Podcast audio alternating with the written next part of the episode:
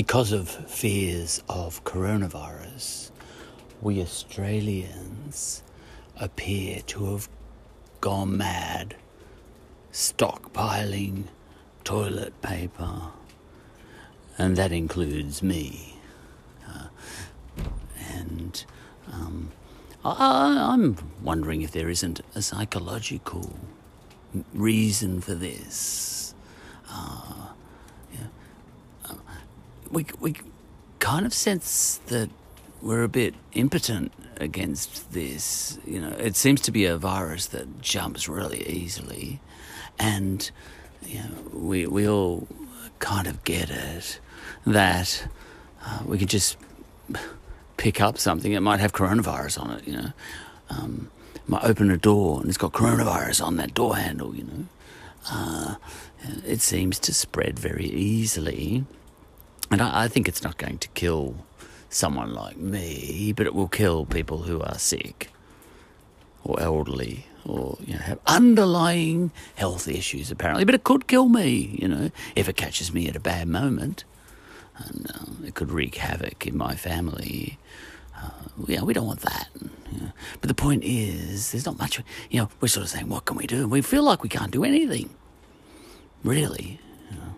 Uh, you know, masks. Yeah, we don't think that's going to work. You know, look, if you, it's it's going to spread by the look of it, and we feel like there's nothing much we can do, uh, but we want to do something anyway to make it feel like we're doing something. And I think buying toilet paper uh, is kind of the equivalent of, you know, it's almost like I'd like to buy enough toilet paper so that I could stack it up like it was Lego, you know, and, and build a wall right around my house against uh, coronavirus. You know, I think that's what we're doing in a way. Look, we're, we're stacking the toilet paper up inside the house, but I think what we're doing emotionally, perhaps, or psychologically, is we're building a wall uh, um, to make ourselves feel like we're doing something.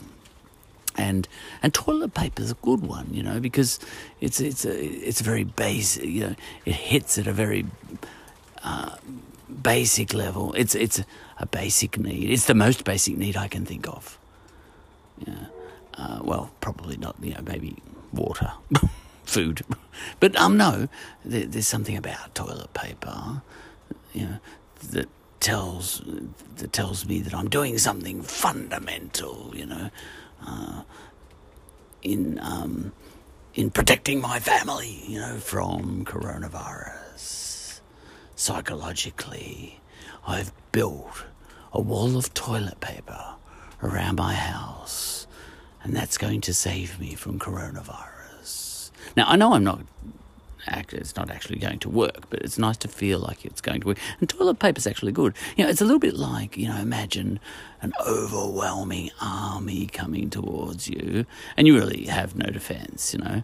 Um, uh, it, it, would almost be uh, fun or psychologically satisfying just to build a paper wall. as your last great act of defiance. and then, you know, Genghis Khan just comes riding right through it and on his horses, you know, the, the, the Khan army uh, just and uh, just plows on through the paper, the toilet roll wall, the Great Wall of Australia. That's what I should call it. You know, this, this, we we have bought enough toilet paper, we Australians, in the last week to build a great wall of Australia against coronavirus. You know, much like the Chinese once built a great wall against Genghis Khan or whoever, you know, one of those Mongols.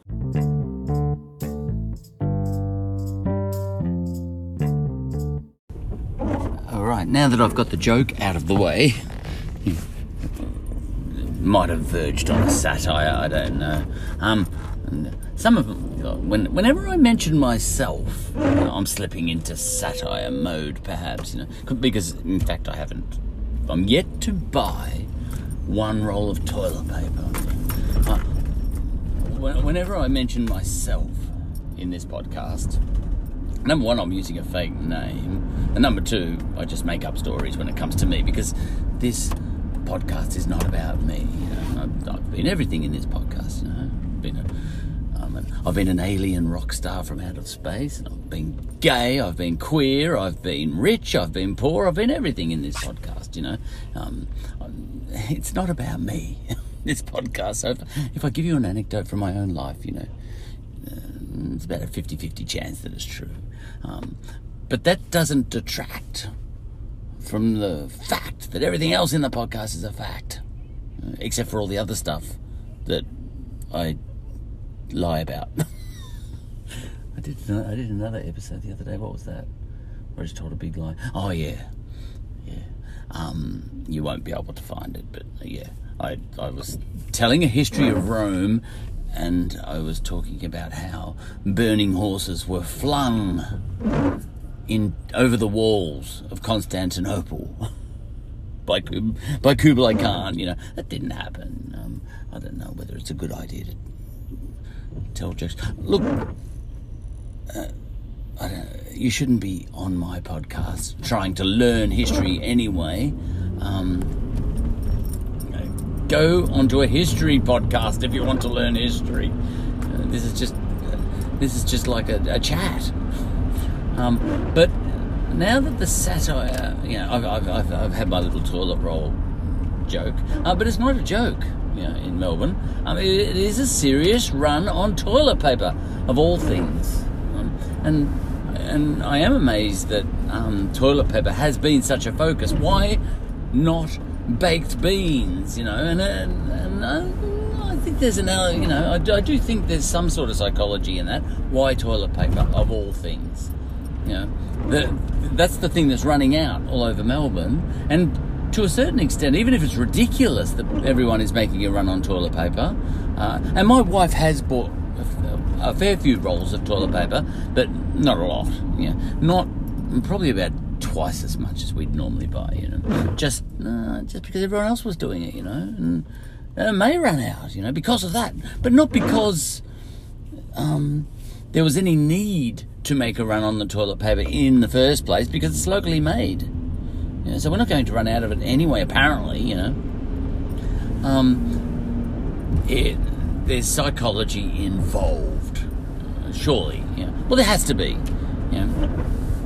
Oh, there's a there's a run on hand sanitizer. That one I understand a little bit more. It makes sense.